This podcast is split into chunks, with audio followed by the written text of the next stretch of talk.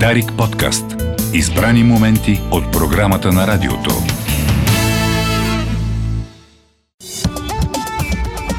Реактивно. Реактивно. Да не бъдем само зрители на събитията.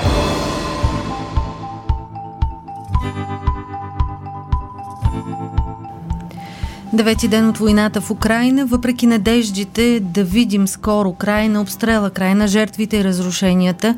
Уви, случващото се доведе до над 1 милион бежанци, тръгнали от Украина, за да търсят спасение. Бившият външен министр на България и президент на Атлантическия клуб на страната Соломон Паси сега е на пряката ни линия. Здравейте! Здравейте! Кой и какво може да спре Путин да прегази Украина, на където се е запътил видно от действията на руската армия?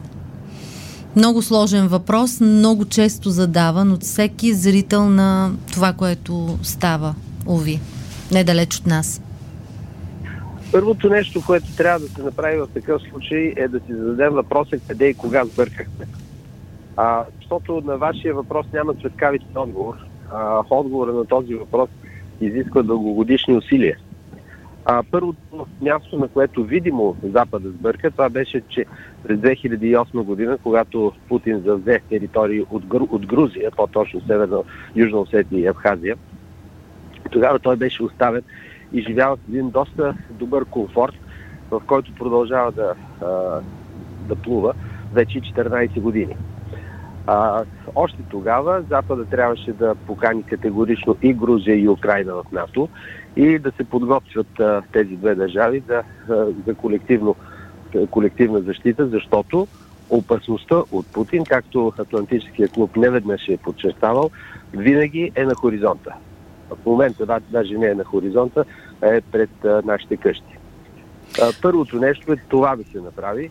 Трябваше да се направи тогава, тогава а това, което сега може да се направи, все още не сме закъснели с приемането на Грузия в НАТО.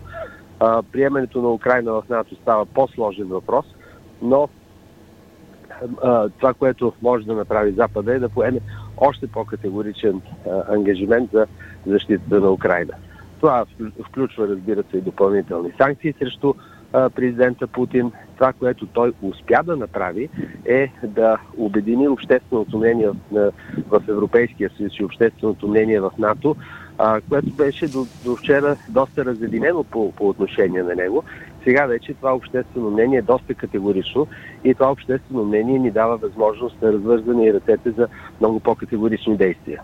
Смятам, че действията трябва да бъдат категорични, включително и да се обмисли много сериозно а, възможността за налагане на а, зона забранена за полети над Украина, защото това е първата най-голяма необходимост, която украинците, а, от която, която имат украинците. Това е първото нещо.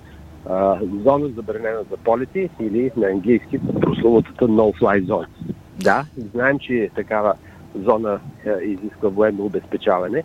Това е така. Знаем, че тази зона има а, потенциал за конфронтация с Русия. Това е така. Но все пак ние сме съюз от а, 30 държави в рамките на НАТО и 27 в рамките на Европейския съюз. Има три ядрени сили сред тях Съединените щати, Великобритания и Франция. И това са достатъчни а, сили, които биха могли да се оплочат на една агресия. А, не виждам каква е принципната разлика между това, а, ако Русия беше нападнала Литва, Латвия и Естония и това, че е нападнала Украина. Още повече, че ние от 2014 година, от как беше окупиран Крим, имаме а, очакване за следваща агресия. Тоест ние в момента не би трябвало по абсолютно никакви причини да се чувстваме изненадани или да претендираме, че сме изненадани. Това се очакваше и ние сме го подчертавали многократно. Ще цитирам ваши думи от април 2006 година когато прогнозирате, че в следващите 17 години Македония, Грузия и Украина ще станат член на НАТО и още нещо казвате тогава. Въпрос на НАТО е кога Русия ще влезе в а, Алианса, защото ценностите на Атлантическия свят и тези на Русия все повече се доближават. Какво се случи обаче през тези години? Та, нито първата част успя, успях да се случи за, за членките на тези държави в а, членството на тези държави в Алианса и какво отдалечи Русия от този вариант? Да, наистина, през 2006 година светът беше различен, Русия беше различна и президента Путин беше различен. А, тогава все още имаше това, което можеше да се нарече конвергенция или сближаване между изтока и запада, между Русия и запада, по-точно казано. Но от един момент нататък президента Путин избра друг път. Той избра пътя на а, пълнокръвен съюз с Китай и образуване на а, нов световен полюс, а, който а, полюс да се предоз... а, противопостави на Запада. От трите държави, които тогава а, сме а, пледирали да влезат в НАТО, а, само Македония. Само Македония, да с това предизвикателство. Но, значи, още 2006 година, добре, че ми припомняте и годината, 2006 сме поставили а, този въпрос като а, принципно важен и а, напълно неза, незаобиколим във външната политика. Много съжалявам, че днеска, а, 16 години по-късно, този въпрос продължава да бъде висящ, а можеше да бъде решен още тогава. И тук, и тук, разбира се, винаги когато се казва, че с някой е сбъркал, е добре да се попита кой беше този, който сбърка. И тук трябва да кажем, че въобще не беше България тази, която е спирала разширението на НАТО а, към Грузия и Украина. Не беше България тя, а, тази страна, а напротив, много силни, важни, големи европейски партньори на съюзници бяха тези, които спираха, защото те а, така се бяха заиграли с Путин по различни причини. И тук сега мога да цитирам дори и персонални причини. А, дайте си сметка, че а, тогавашният канцлер на Германия Герхард Шрёдер отиде да работи в Газпром или за Северен поток 2 или където е в момента не съм следил а, професионалното му развитие, но това е друго нещо, което Западът и е, е, Европейския съюз в частност можеше и трябваше да каже, а все още не е късно да го кажем, че а, висши висши държавници от страните членки не могат в рамките на еди какво си време да вземат функции, функции в чужди държави, които, са, които биха издавали или подсказвали най-малкото някакъв конфликт на интереси. Защото поведението на канцлера Шрёдер е било в очевиден конфликт на интереси, когато той се е подготвил да вземе тая длъжност. А, това лицемерие на, на част от а, евролидерите или по-скоро фигури, пък и на европейските държави а, спрямо а, Русия и режима на, на Путин, не продължава ли обаче и в момента?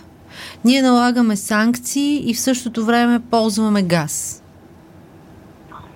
Еми, Плащаме а... този газ и с него се финансира, примерно казвам, войната. Да, това повдигате един изключително а, важен въпрос. Това е въпрос и на оцеляване. Дали може Запада да оцелее без руския газ? Отговор е не знам в момента, но със сигурност могат да се направят, а, да се направят политики и да се вземат мерки, с които да, тази зависимост да бъде прекратена.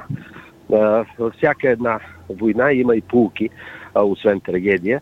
Както от Втората световна война голямата пулка беше, че трябва да създадем Европейския съюз и че трябва да създадем НАТО, така и в момента трябва да голямата пулка от тази нова война е, че ние трябва да направим не само всичко, което е по силите ни, а, а и което не е по силите ни, за да се отървем от монополната зависимост на, руски, на руските е, енергоисточници. Казахте Европейския съюз, който се появява след, след войната, но а, ето сега, украинците поискаха а, бърза писта за членство в Европейския съюз. Такава няма формално, но няма и отговор така по-сериозен като ангажимент за старт на процедурите от страна на Брюксел. Украинците основателно се а, чувстват като че ли изоставени в тази война. Да, всички ги подкрепят, далеч от удобните си места в, на първия ред в Брюксел или някъде далеч в, а, а, за през океана. Аз не мога да кажа, че бърза писта за членство няма тъй като Европейския съюз и неговите, неговите правни инструменти, като например Лисабонския договор, те не са Библията, която не може да се редактира. А, напротив, абсолютно всеки един документ, всяко едно решение може да бъде редактирано в съответствие с а, новата обстановка и бих казал да, има бърза писта за членство в Европейския съюз, ако Европейския съюз пожелая това. И тук вече можем да реферираме не само към абстрактното европейско правителство, а и към българското правителство, защото то е точно толкова правителство на Европейския съюз, колкото и всичките останали 26 правителства. И то би могло да постави този въпрос в Брюксел, да каже, ние искаме ускорена а, писта за членство на, Македон... на Украина в, в Европейския съюз. Споменах неволно Македония, защото тя ми е в главата също така и смятам, че това, което се случва в Украина, трябва да бъде много сериозен повод да преосмислим решенията по отношение на членството на Македония в, Европейския съюз, защото ако има държава, която се бори истински срещу това и има интерес този, това членство да не се случи, това е отново Русия. Така че, спирайки Македония по пътя към а, Европейския съюз, ние фактически наливаме допълнително вода в мелницата на президента Путин. Смятам, че и от македонска, и от българска страна трябва да бъде осъзнато, че имаме нова ситуация и в тази нова ситуация да бъде прибягнато към а, нови поведения и нови решения. Които Казвате, да Казвате да, не, казвате да не обслужваме допълнително политиката на, на, на Русия. А, та, тази война ясно е прекроява и ще прекрои световния ред, но що за архитектура ще има той? Все още е много рано да, да чертаем, но виждаме как до сегашния се срутва. Това, от което Запада има най-голяма нужда, и това сме го подчертавали не веднъж в последните 5-6 години поне. А, и дори имаме публикации по този въпрос и, а, на световния терен. А, това е а, спешна връзка, а, бърза стратегическа връзка между Запада под формата, а, под формата на НАТО и а, Индия. Индия е големия стратегически неизползван потенциал за Запада, защото а, Запада и Индия имат а, припокриващи се интереси и припокриващи се, а, и припокриващи се ценности. Това не би бил а, тактически съюз, а напротив стратегически съюз на демокрациите в а, името на оцеляването на демокрацията защото от другата страна съюзът Русия и Китай напредва много бързо, напредва не само по земя, въздух и вода, напредва и в космоса. И една от най-ключовите области, от които би могла, би могла да бъде прекорен световния ред, световния мир, това е космоса и за това Китай се готви за много а, солидна експансия в, а, в, тази сфера на дейност. Впрочем, НАТО едва преди няколко години припусна космоса като легитимна зона за, за защита, както и киберпространството. Но, освен, че сме го припознали на, на документи, редно е да имаме и много проактивни действия в тази посока. И това се отнася не, не, не толкова до Брюксел като а, столица на Европейския съюз и НАТО, а това се отнася до всяка една от страните членки, включително и България. А, ветровито е край вас, на моменти се наруши качеството на връзката. Казахте космоса, тези дни си мислех има ли мирна станция. Мирче и там бяха международни а, екипажите, които с, така ползваха а, но, но при, в рамките на това противопоставяне вече не знаем къде какво, а, какво има. На финала да ви попитам, а, тъй като очевидно сте в а, движение и благодарим все пак, че имаме възможност а, за, за този разговор, вашите очаквания. Ще има ли по-сериозен как да кажа, намеса е силно казано. Днес има среща на министрите на страните членки на НАТО а, за, за ситуацията. Вашето очакване все пак, ще видим ли скоро а, сядане сериозно на, на масата на преговорите и прекратяване на това, което наблюдаваме или ще сме свидетели на дълга, дълга, уви, агония, противопоставяне и война на, на територията на Украина? Президента Путин а, няма интерес от а, преговори и всъщност така наречените преговори, които той води, са инструмент за а, купуване на време и за напредване на неговите войски. Така че на преговорите, колкото и да вярваме всички в тях, не можем да разчитаме, защото а, те просто няма как да преговаря а, вълка с агнето. А, що се отнася до Запада, не мога да кажа, че имам някакви очаквания как ще действаме, но а, по-скоро имам искания, не очаквания. Исканията се свеждат до това, че ако ние не защитим демокрацията днес, утре ще станем жертви на диктатурата всички ние и всяка една от нас по-отделно. Включително и България, да. Благодаря ви за този разговор. Соломон Паси, бившият външен министр, президент на Атлантическия клуб България, беше събеседник в предаването Реактивно. Дарик подкаст. Избрани моменти от програмата на радиото.